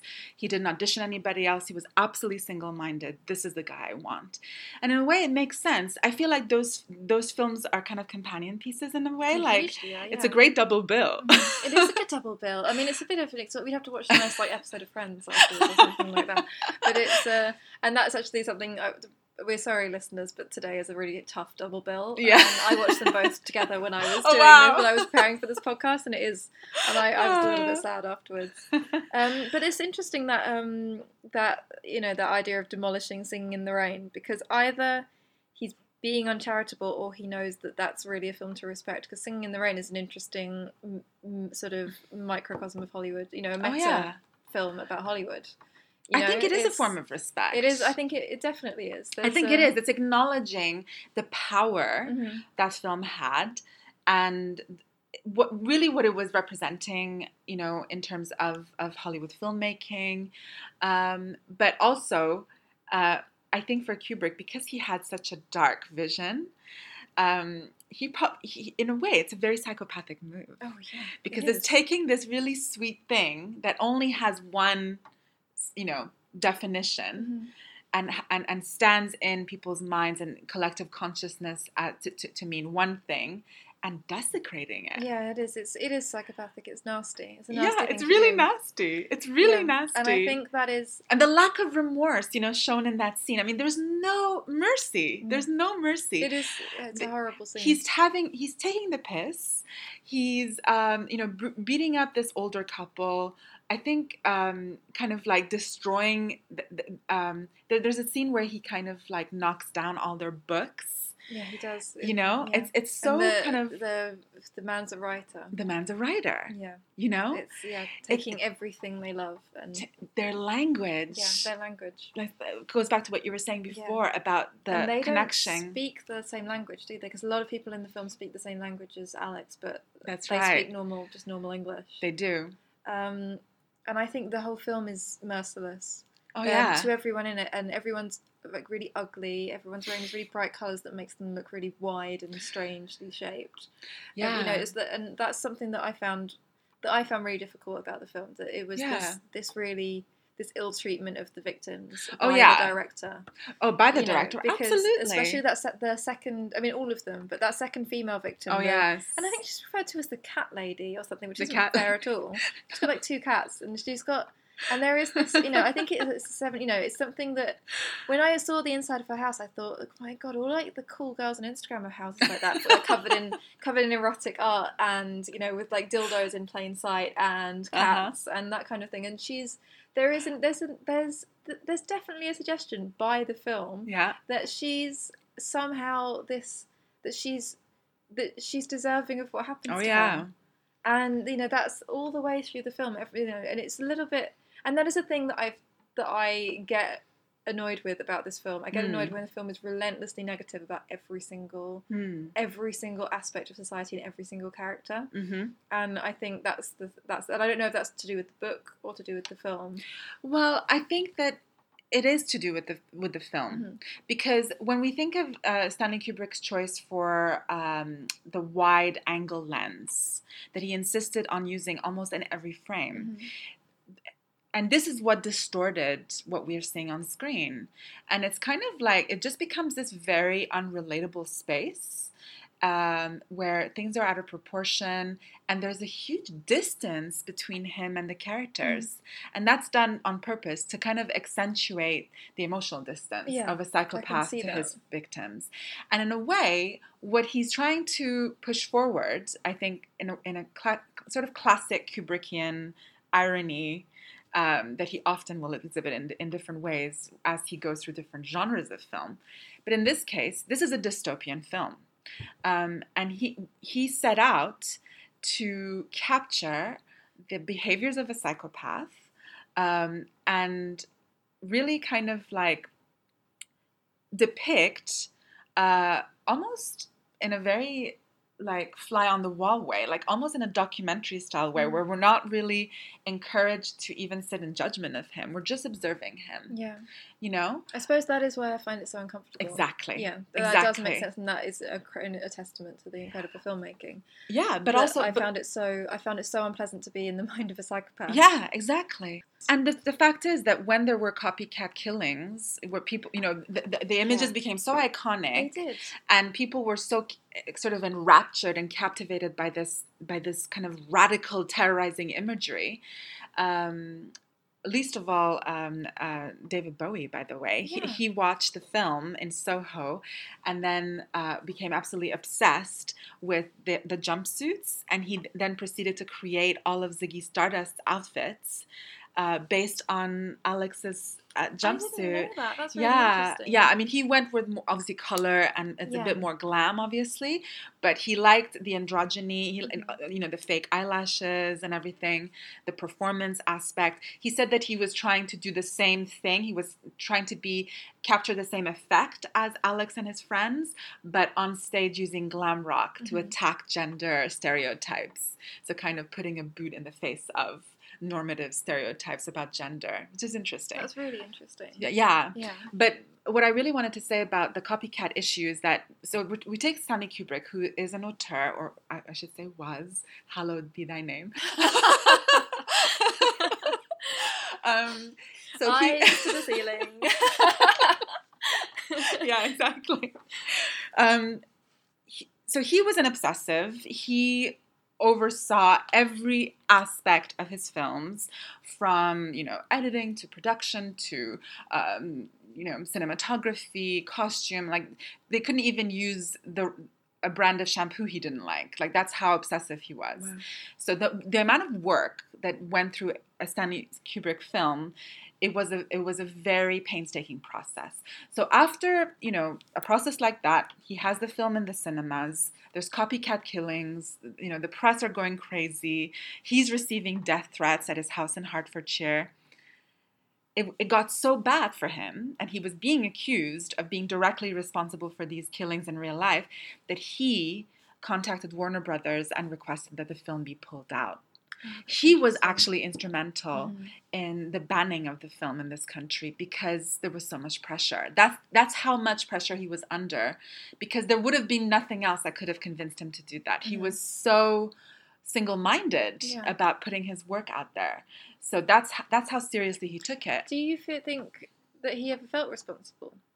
I don't think no, he No? never did because he always maintained, even though he pulled the film, he always maintained that um, films don't make people commit Of course crimes. not, but I mean, like we're all, we're all we've all had the experience of feeling guilty for something that we didn't actually do. yeah, that's true. I true. if he did. You know. in, in my reading about uh, Kubrick and having read many of his biographies and listened to his interviews and stuff, I think he was very, um, very convinced Mm. that he, or at least that he portrayed that his conscience was his conscience was clean, and he didn't feel responsible. For, and in a way, what what I read in the film, and I would love to get your your uh, perspective on this, is that in a way it's that classic Kubrickian irony where we have a, a criminal, a rapist, a murderer, you know, who is um, inherently a psychopath. There's no question about it. Um, but he then put gets put in this kind of like be, behavioral conditioning process where the government is employing these psychologists to attempt to change his thinking. Mm. So actually manipulate how he thinks so that they can make him be not bad, you know? Um, and for a time it works. He has these like reflexes and he gets sick and he can't he doesn't have the same impulse to mm. commit crime the way he used to. And he to. does appear to be very humanized in other ways. That's true. And that's really interesting. That's something that's very interesting because I found those scenes particularly interesting. Yeah, they are. Mm. But in a way, what Kubrick is presenting in the film is that the real psychopaths are these psychologists who've altered his true nature mm-hmm. because the, the, the, the, film's title um, is something to do with um, it's it's a reference to an orange which is organic on the outside but mechanical on the inside mm-hmm. so it's a fake orange yeah. that's what alex has become he, he presents as something on the on the surface you know, like he still has the same physical attributes but they've they, the psychologists have gone and like messed around with his psychological makeup and now he's mechanically good. Mm-hmm. So he's a fake. Yes. And what Kubrick is kind of saying is that yes, Alex was a murderer and a rapist and he was a horrible human being, but at least he was real. At least he was authentic and true to himself.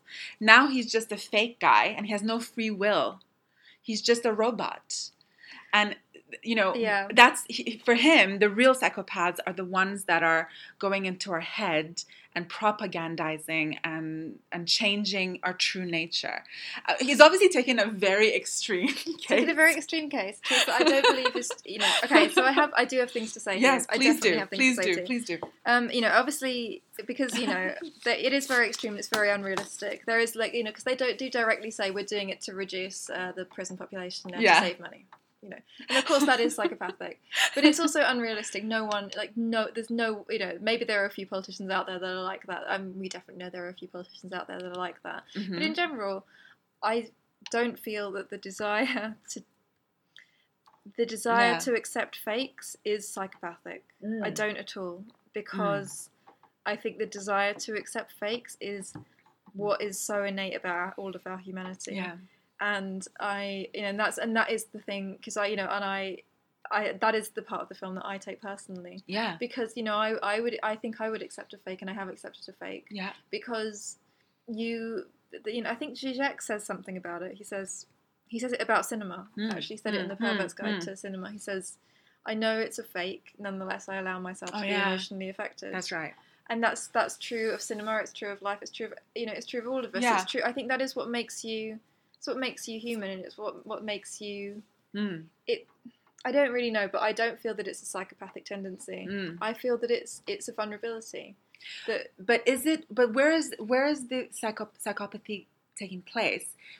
It's not that the level of, of, of accepting the fake, mm-hmm. because at the level of accepting the fake, you're you're you're still giving the person the benefit of the doubt. That's still showing a humanity. Mm.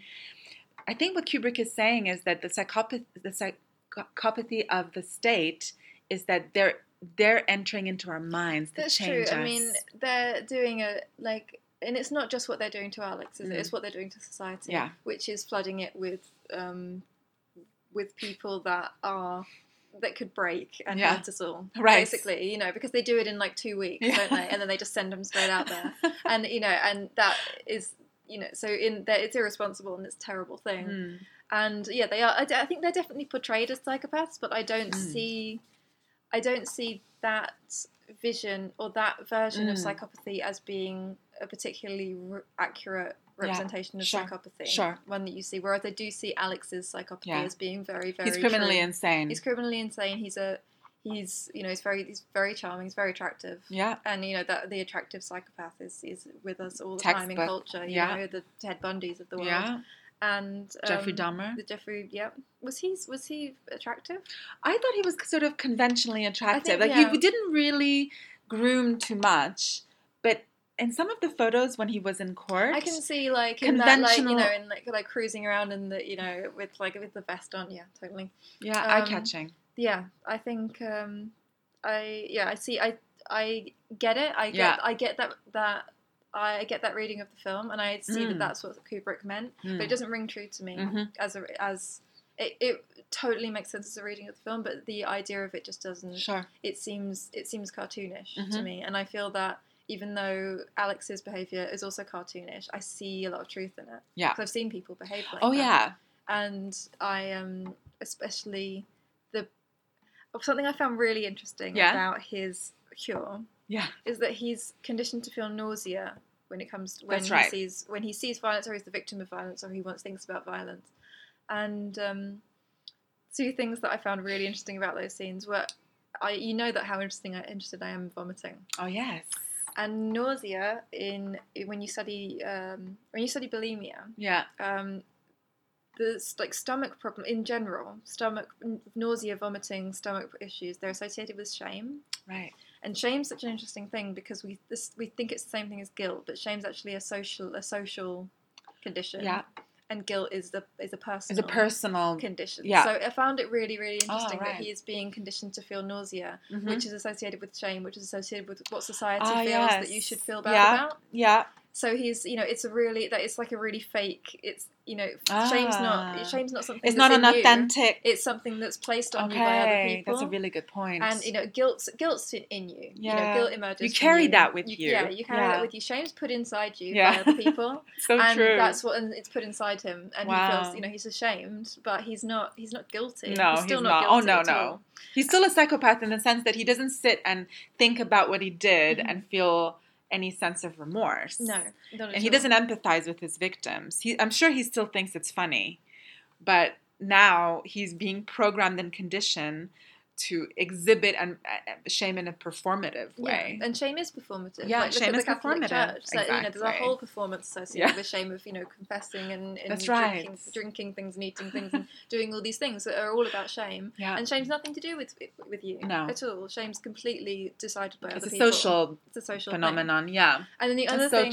I found so so, interesting about those scenes of being cured is the bit where that you know he's and he is performing. He's performing being cured on Mhm. stage, and um, they bring out they bring out this woman in a Oh, purple yeah. wig, this naked woman, to stand in front of him, and um.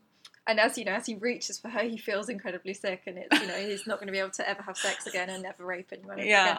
And I enjoyed it so much, and it made me worry about my own psychopathic tendencies because I suddenly because it's, she's the only woman in the film that is um, that is looked at favorably. You know, Yeah. she's really beautiful. Mhm. She's not as distorted as you know a lot of Right. the other women who, who are all like wearing really unflattering Mm, things mm, and all have mm. are all quite unattractive. hmm And so and you know so it's the first real like sympathetic representation of a woman, even though she's also really weird. hmm Um, and I, I really, I really, uh, you know, and I identified with her immediately. And I, I Ah. identified with this powerful woman with this with this nauseous man. At her feet. at her feet, I was like, oh, I'm really enjoying. Retching, Oh, I'm yeah. really, I, I this is Wow. the, it's the bit of the movie where I was like, oh, I'm really enjoying myself now, and it's horrible because you know he's in, in Yeah. horrible pain, but I, and you know, and and I'm not. I'm not enjoying it, and I know that I'm not enjoying it because I'm remembering his past crimes. I'm enjoying it because she was a vision of my own sadism. Ah, wow. You know, it's nothing. It was nothing to do with me disliking him. You know, No, because no, I no, ended, no. ended up liking him. Yeah, yeah, yeah. So He's an wasn't to do- anti-hero. and Yeah. so we all have it a little bit. Wow, and I that's definitely so felt it in myself. I felt sadistic. I felt, I felt so like it was funny. Yeah. because it was someone that I. It was a, you know, it. She felt like the only person on screen that I could put myself into. Yeah. And you know, she was the stand-in for me, and she, That's you know, so she was like interesting. this little bow, and like, Yeah, you know, she yeah, keeps, yeah. keeps going. Thanks. It's very me." Amdram. It's really, it's yeah, great. It's really good. And uh, yeah, so yeah, and they applaud her. they you know, applaud her. yeah. It's, it's a lovely little show. Um, and he's still there, like. And then I think somebody puts a boot on his face, or like yeah, and he has to lick it. He has to like, lick it, that's right. And it's, um, It's so interesting that you should say that because it's funny how people really do get very subjective perspective, you know, perceptions of the of the same film, Mhm. and they're very different. Um, because even though objectively I'm aware that you know, of course, this character is a psychopath, he's a brutal murderer and rapist. He's assaulted people. He thinks it's funny. I mean, he has no humanity at all. Mm. But I don't know whether it's because of how stylish Kubrick is and that opening scene Mhm. At the milk bar with Ku- Kubrick's It's sort of camera the just panning out, zoo- yeah. panning out. Is it panning? It's yeah. And this long take of Alex drinking milk, which is laced with acid. Mhm. so great. Um, you know, like nurture poisoning his mind, you know, like this kind of thing. Anyway, um, it's just for me that all the visuals and and how stylish Alex is, and you know, there's a scene where he comes down the stairs, and he sees his friends, and he just says, "Welly, welly, welly, welly, welly, welly, welly, well." and I've said that, like I copied him, like I, I heard that, and I was like, "That's so cool." And a couple of times I've said it, and like it's rarely been put you know, understood as the reference, but one time it wasn't. I felt so proud. It made all the other embarrassing times before that seem worth it. I'm glad it worked out. it did in the end. But um, I guess because it's so stylish and I love the music, Mhm. Wendy Carlos, who also uh, made the music for The Shining, Mhm. um, I guess it's so it's kind of um, I feel a bit ashamed admitting it, but I I never fully absorbed the character as a true psychopath, Mhm. like subjectively. I know ra- rationally he is, and he definitely fits our um, you know programming for today 100%. There's no question about it. Mhm. But the subjective experience of seeing it. I, it felt more like a music video to me. Yeah, no, And- I, I understand that. And I actually identified with Alex. I think that you. I think that that, but that is. I think. Um, it sounds like. I hope there's no cops listening No, to I this. know. I've never does- committed murder or rape.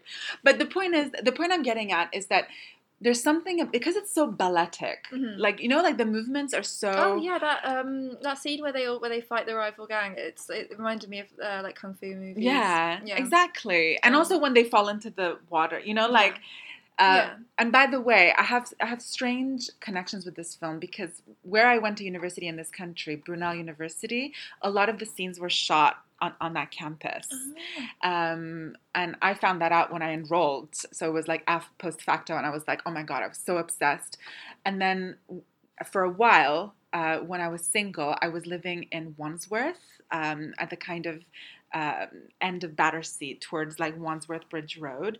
And there's a subway passage in that area where Kubrick filmed the scene where Alex and his friends beat up a homeless guy in the Oh. subway. I used to walk through that all the time. Oh, so you've really put And- yourself in the film. It seems so. Like I mean, I found out that that was that location was from the film only after I moved there, and I recognized it. Like I walked down there, and I'm like, oh my god, this is where Alex and his friends beat up that guy. Mhm. And rather than feeling, you know, maybe uh, the normal emotions, which is like fear or you know, a little bit of like dread, Mhm. I used to love spending time there. I would like go and hang out, bring my friends, you know, Bring your droogs. bring my dream. Ew. I mean, it's so it's kind of weird. So I'm in a way, I'm looking at the film in a very detached way because Well, I'm not I mean, really. supposed- I think you're supposed to look at the You're supposed to look at it, way. yeah. And also, it sounds like I think I think because I have had the experience of not just being terrorized, but by being seduced and then terrorized. yeah, I do associate um, feeling uh, drawn to someone like him yeah, as just part of the experience of being Sure. a psychopath. So all of I had exactly the same feelings that you had. I Mm, thought he mm, was cool. mm. I thought he was attractive. I felt for him when he, you know, was, cried. I, I, you know, I was interested in him. I was most interested in him than I was in anyone else. Mm, I, but I, but that experience is very textbook Sure. for me of being with a psychopath. yeah, So yeah. it just all just really slotted into place. sure, Even the music, actually, and his Yeah. love for Beethoven. yeah, Um, I just something just clicked in my head because I have had for a long time, I have had a deep suspicion of people who are really into music, mm, and I have, a, and I, I have, um, I have a lot of friends who are really into music. Don't get me wrong, like I, you Yeah. know, I don't, I don't carry out this suspicion to the extent that I avoid them, but there is something about being about. Something about music that's very cool. Yeah. There's something about being a fan of music yeah. that's very glib. Ah, and I feel that his his fandom of, of Beethoven is actually very glib. It's a it, you know he has it he has it as like interior decoration. Yeah. It fits in with his brand and his lifestyle, and that I see you know, and I feel like nowhere in no other fandom as much as music Wow. do you use it to. I mean, I've you know I feel like music can be used to it can be used to bully, it can be used to alienate, Yeah. it can be used to attract. It can Yeah. used to do all the things that the psychopath does. Yeah, So so true. And I and I was and those little cultures around, like those subcultures. subcultures around music are, are deadly and, and often and you know and psychopaths are drawn to things you know that are uh, you know that are that have a lot of people around them and are, are really cool and Yeah. music is, is It really ends the up being one. very destructive. yeah it can be incredibly destructive and it's you know it's got all those Mm. lifestyle things that psychopaths like to do like taking a lot of drugs and sleeping with a lot of people and you know Mm. all of all of that stuff Oh God, and so um, true. so yeah when i when i when, you know i do associate i associate music with kind of with bullying a little bit or Mm, with you know mm, or with with just feeling bad mm, a mm, lot and i mm, have i mm, always have mm. and i've never really thought about it but this and and as soon as the beethoven Oh. stuff started i was like oh That's interesting. yeah and it really it didn't add to his humanity for me it added to his glibness Wow. it was just more evidence of of really feeling nothing and and Yeah. putting and putting things that are very emotive in place of feelings yeah. who needs feelings when you can talk about Beethoven or when you can play Beethoven? It seems, you know, people, and when things are empty, people will fill them with whatever. And you give them something Yeah. like Beethoven, and they'll take the emotion that comes from Beethoven and they'll attribute it to you. oh yeah. And that, you know, that happens, to, you know, with psychopaths. That's so true. That's so true.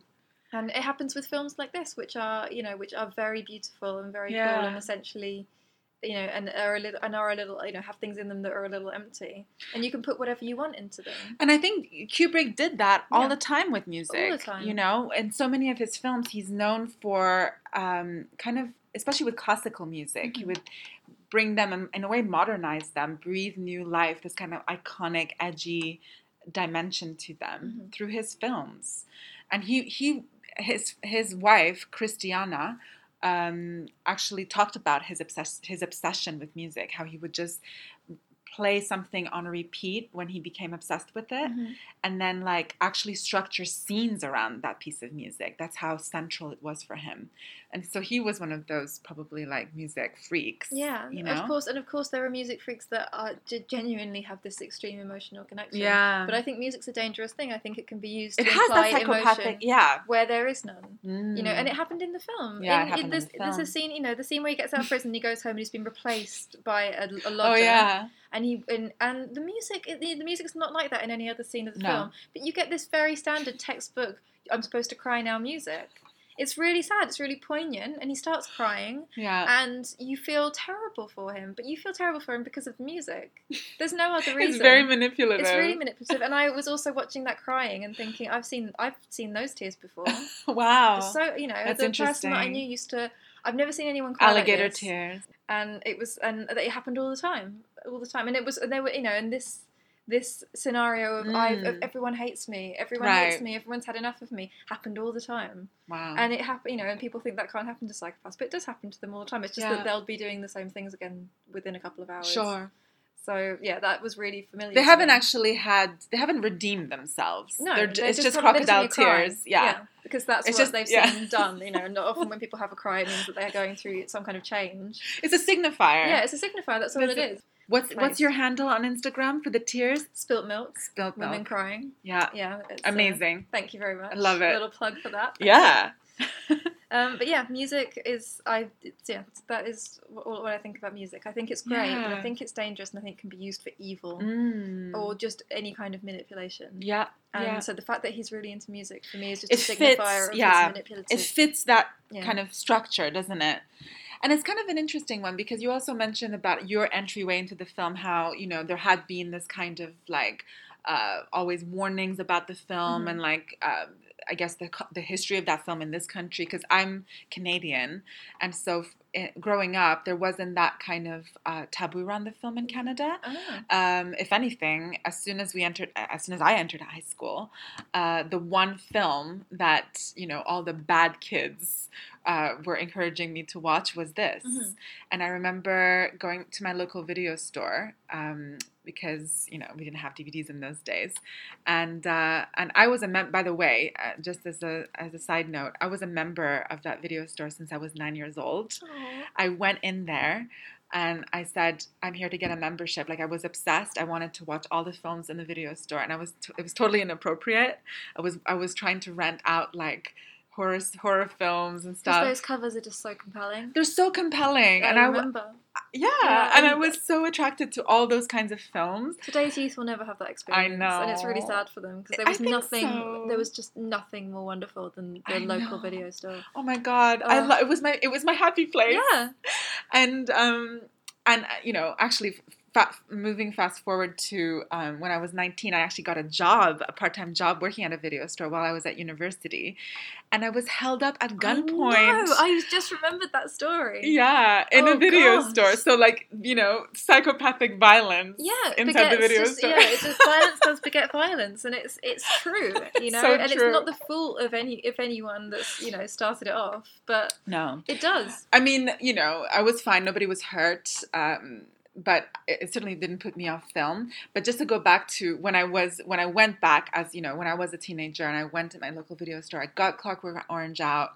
Uh, I watched it, not knowing anything about Kubrick. Like I hadn't watched anything prior to that by him, and I was immediately seduced. I thought, who are these people? What is this? Mhm. You know, wh- what what am I watching right now?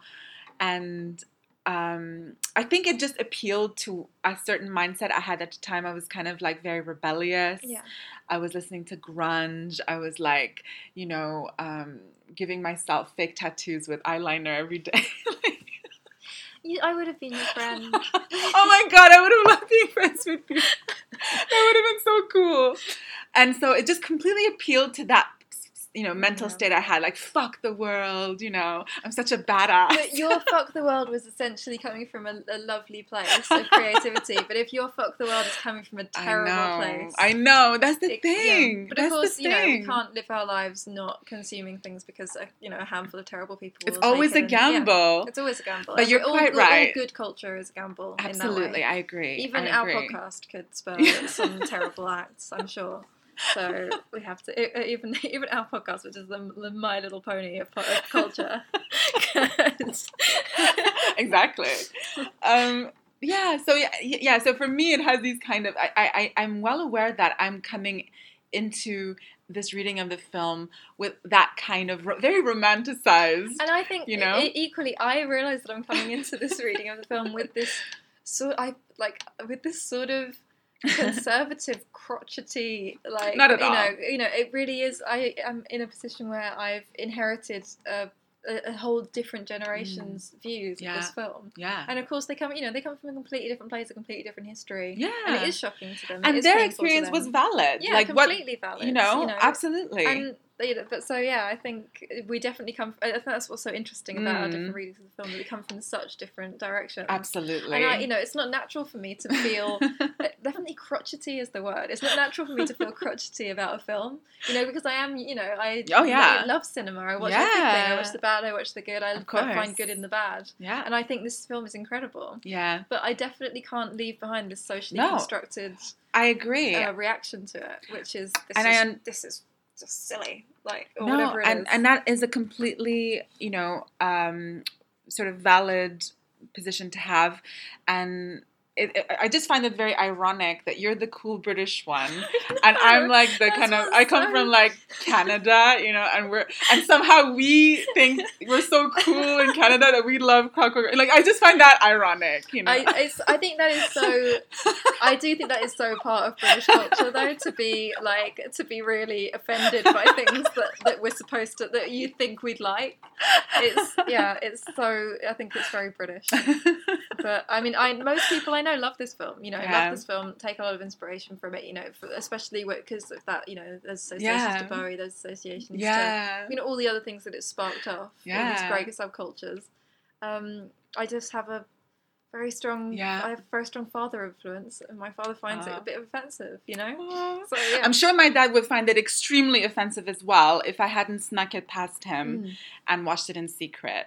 Um, I'm I actually now remember that um, I almost watched it when I was 15. Oh yeah. I was with a group of we had a really good friend Yeah? Sam and he had it Yeah. and he um he was like he was like Mormon Yeah. so I think Oh, he was wow. something it was like in his year of rebellion before oh, he settled down and um, so he was like oh let's watch this film Clockwork Orange and it was me and a few girls and we sat and watched we watched it until the scene in the theatre with Oh, that yeah. very buxom woman being raped or not being raped just kind of being dragged around Dragged around. which Yeah. is you know is, is one of the scenes where I was like come on this Mm, is this is mm, really mm.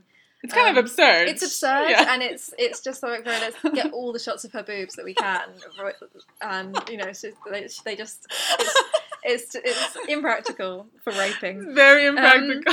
and, and um we and we just all you know it was there was no curiosity in it Yeah. or no there was no you know what there was no bad girl instinct in any Yeah. of us for that film at all and I think we were quite we were quite good girls Oh, as a group you. of friends we were all like fairly content to not do anything that bad and we all just were like, I could we turn it off, please? yeah. And it, and that's the only time I would have had an opportunity to watch it. Mm. And it's really, it's, and- but I was, and I was watching. We were, I watched. What is so strange is that you know, uh, with the same friends, I watched Baise Moi, I Oh, watched yeah. Secretary, I watched, you know, all of these films that made. But those all are of- much more female They driven. are, and they made all the men really uncomfortable. You know, I remember just them hating, uh, you know, and all Oh, of these, yeah. and I and I loved them. So Mhm. there is, I'm clearly a, a terrible hypocrite because I am uncomfortable with violence perpetuated by men, extremely comfortable when it's perpetuated by Mm, women. That's interesting. You know, from the girl in the purple Yeah, wig yeah. to the, you know, the rape revenge, all of that stuff. Yeah. It just, it doesn't phase me at all. Mm. So Well, I can't believe this is the end of this series on mental illness in cinema. it is. And this has been an amazing chat. Mhm. Um, we're working. a yeah. very good chat. We've Oh gone for a yeah. long time. I think we've covered all the bases. I think we have. Feel a um, bit wiped out. yeah, I, I love it. Yeah. I, I'm always I, every time I speak to Sarah, I have like this like bliss at the end of it. It's so nice. It's intellectual like euphoria. Well, at least we're making each other happy. love it. if It's no so one's good. listening. we've had a great six weeks. If you've listened until this point, you are so cool. You Yeah, rock. you we are. love you. We do love you. and we're working on the next series already and we're going to be launching soon so um, keep up with us on, uh, on on our socials and uh, thank you so much for listening Thank you so much. This has been wonderful. yeah it has I've been really thank you so much it. sarah Thank you. Hi again. Thank you so much for listening to the Projections podcast. We really, really hope you've enjoyed it. If you have enjoyed it, we would really appreciate it if you could recommend us to all of your friends or rate and review us on iTunes because that way we get more listeners.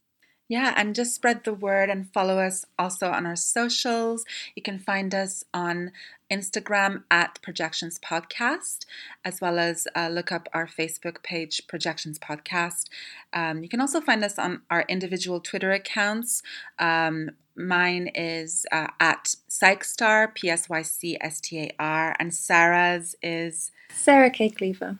Perfect. Um, yeah, and also feel free to email us too. Uh, we're projectionspod at gmail.com. We'd love to hear from you. Any film recommendations you have that could um, sort of work with the categories we've been discussing, uh, or just any feedback really. If you have complaints or just anything, we'd love to hear from you. If you have complaints, try and put them in a polite, nice way. Please. um, and then finally, we do have a Patreon. If you would like to support us with small monthly donations, we would really appreciate that. We you can find us on Patreon just under Projections Podcast. It would help us to continue to put the time in to research and record the show. Thank you so much. Thank you so much.